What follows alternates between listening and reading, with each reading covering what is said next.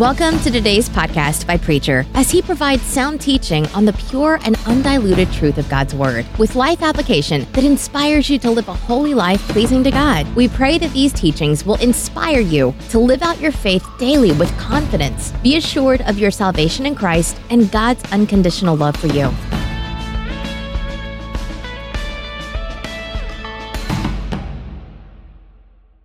The Apostle Paul is speaking, and he is saying, For I received from the Lord what I also delivered to you, that the Lord Jesus, on the night when he was betrayed, took bread. And when he had given thanks, he broke it and said, This is my body, which is for you. Do this in remembrance of me. In the same way also, the cup after supper, saying, This cup is a new covenant in my blood. Do this as often as ye shall drink it in remembrance of me. For as often as you shall eat this bread and drink this cup, you proclaim the Lord's death until he comes. Whoever therefore eats the bread or drinks the cup of the Lord in an unworthy manner will be guilty of profaning the body and blood of the Lord. Let a man examine himself, and so eat of the bread and drink of the cup. For as anyone who eats and drinks without discerning the body eats and drinks judgment upon himself. That is why many of you are weak and ill, and some have died. But if we judged ourselves truly, we should not be judged. But when we are judged by the Lord, we are chastened, so that we may not be condemned along with the world. Lord, help us to understand what we have read from your holy word this morning.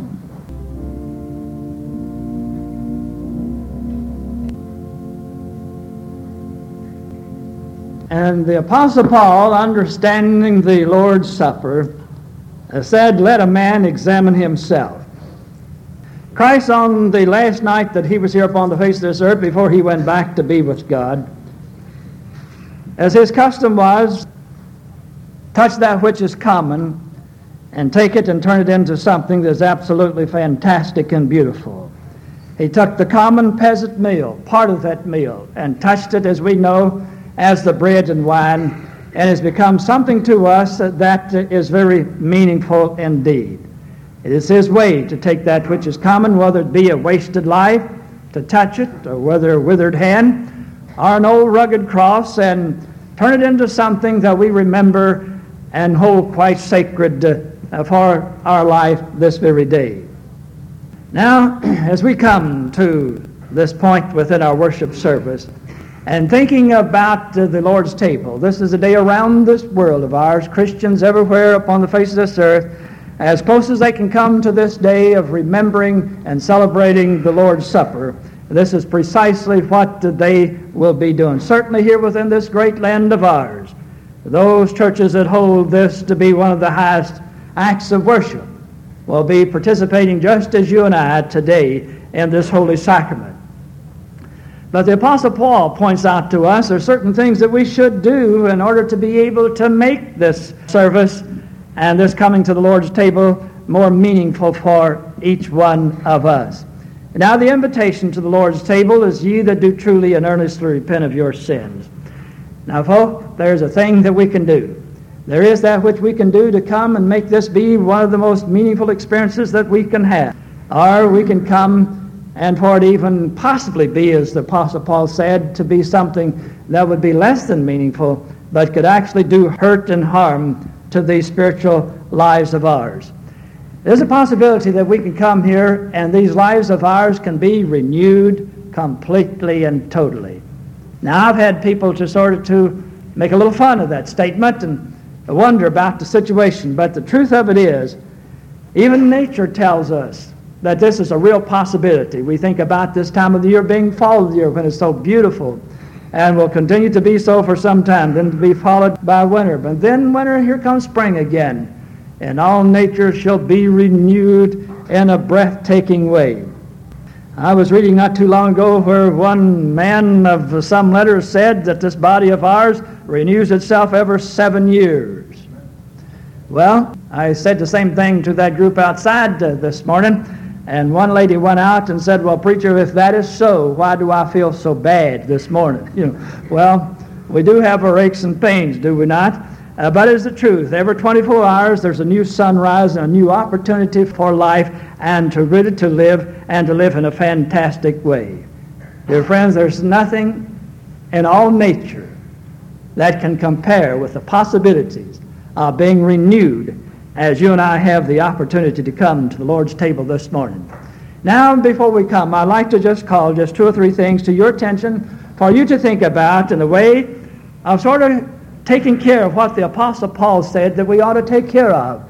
And that is that we ought to examine our own heart and soul to see how we really stand, not before one another, but before the Lord. Because you see, we will be coming together as God's people to take communion but, dear friends, there's nothing upon the face of this God given earth that's more private than what you will be doing uh, when you come to the Lord's table. And so I would start with my thinking of other people. This is the place that I would start. I would think about those friends and loved ones of mine and neighbors that I know that have been distressed and are in distress right now because perhaps of the loss of a loved one or maybe a little one sick an accident or whatever it be that we know that they're in distress over and about, I would tell my heart and my soul this is a time to be concerned. And when I am here at the Lord's table, I will think in terms of them and praying that God, in His most loving, merciful way, would be kind to them and heal their hurt or give to them whatever He needs to give them to sustain them and the problems, the difficulties, and the hardships that they may be facing at this time of their life. Then I would examine my own attitude toward my church and toward my fellow man. The Apostle Paul strikes at the very heart of it uh, when he says there is a possibility for us to come uh, with an attitude that is very unbecoming to us as God's children. And so I would straighten it within my heart and my soul. I would think about how I stand with God's people, whether they be of my own family, brothers and sisters, or whatever the situation might be. I'd think about uh, my neighbors. I'd certainly think about my family of God, the church that I belong to, and if there's anything within my own heart and soul that I have control over, where I feel aught or hate uh, toward any person, uh, this would certainly be the opportune time for me to do what I need to do within my own heart and soul to see that all of this be wiped away. And of course, I cannot do it on my own, and I would readily and gladly come to the altar and trusting the Lord Jesus Christ through His Holy Spirit to give me whatever I needed in order that I might be able to wipe the slate clean within my own heart and soul and be in love and fellowship with everyone that I know. And folk, when we come to the place in our heart where we square it away, and you notice I said as much as we have control over it, there may be those people who will not forgive us and will hold and have aught against us. But friend, that doesn't keep you from squaring your own heart in the sight of God. And this is what we're about. And I want to tell you something, dear friend. Life is much too short. And your loved ones, brothers and sisters, family, whatever they've done to you, and it may be horrible, may be cruel, may be mean, but life is too short. And your peace is so necessary for you to be able to fulfill your responsibility in the kingdom of God, for you to let that darken your heart and your soul.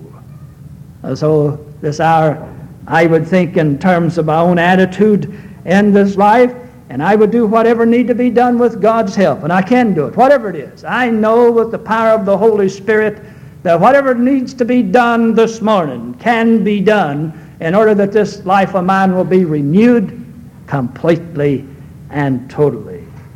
Then I would examine my past life. And I would think in terms of those things that I have done that I had no business of doing. And I would think even more so, I think, in terms of those things that I should have done that I have not done. I was talking to a man not too long ago, and he was telling me years ago, somehow or another we got talking about the war and, and being in the service at the same time. And, and he was saying that when he was under shell fire and out there and alone and so lonely, uh, that he made certain vows to God that things that he would do. And so it came out, well, how have you kept them? He says, well, I've kept some of them pretty well, but there's one or two that I haven't kept too well.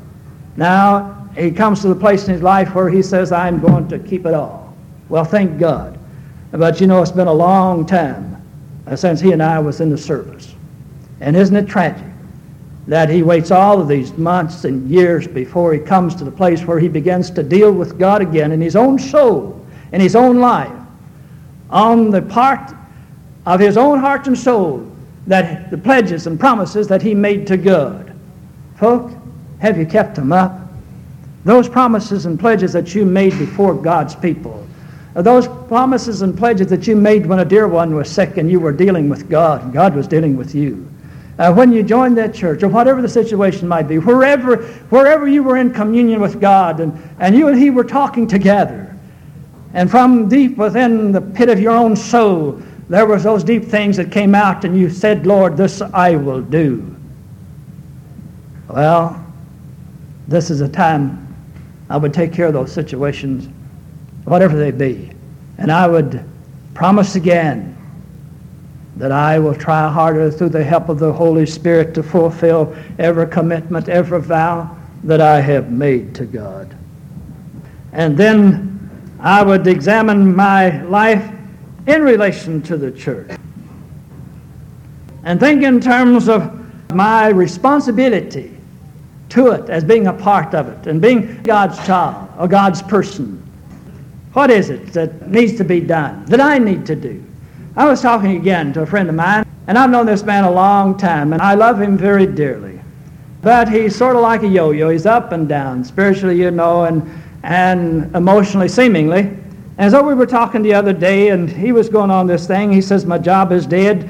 My business that I started on the side, he says, it's just about dead too. And he says, I'm having trouble with my wife. My marriage just about dead.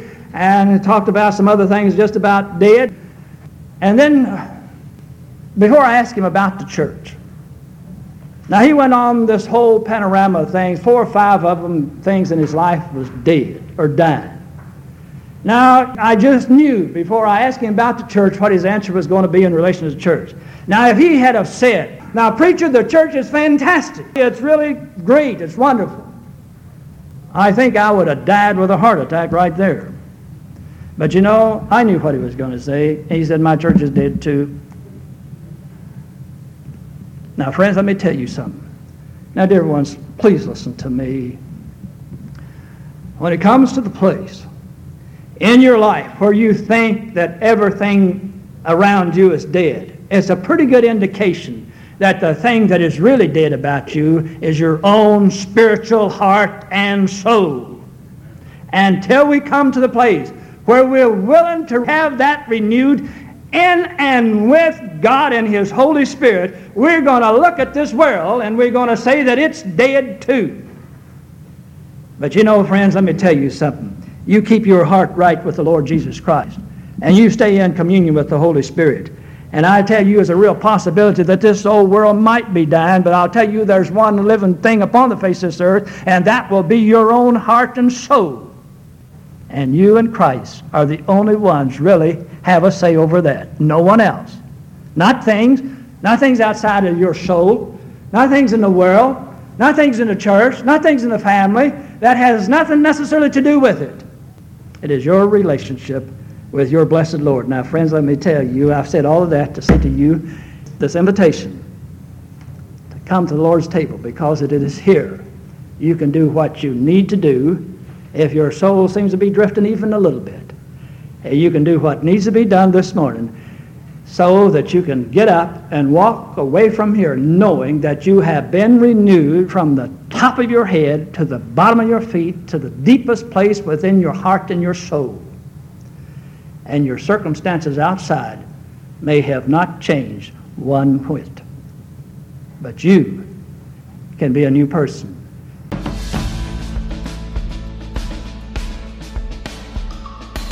Thanks for listening. Hope you were blessed. We pray the Holy Spirit will make you a doer of His words, finishing the work He started and making you more like Christ for the transformation of this world and preparation for heaven.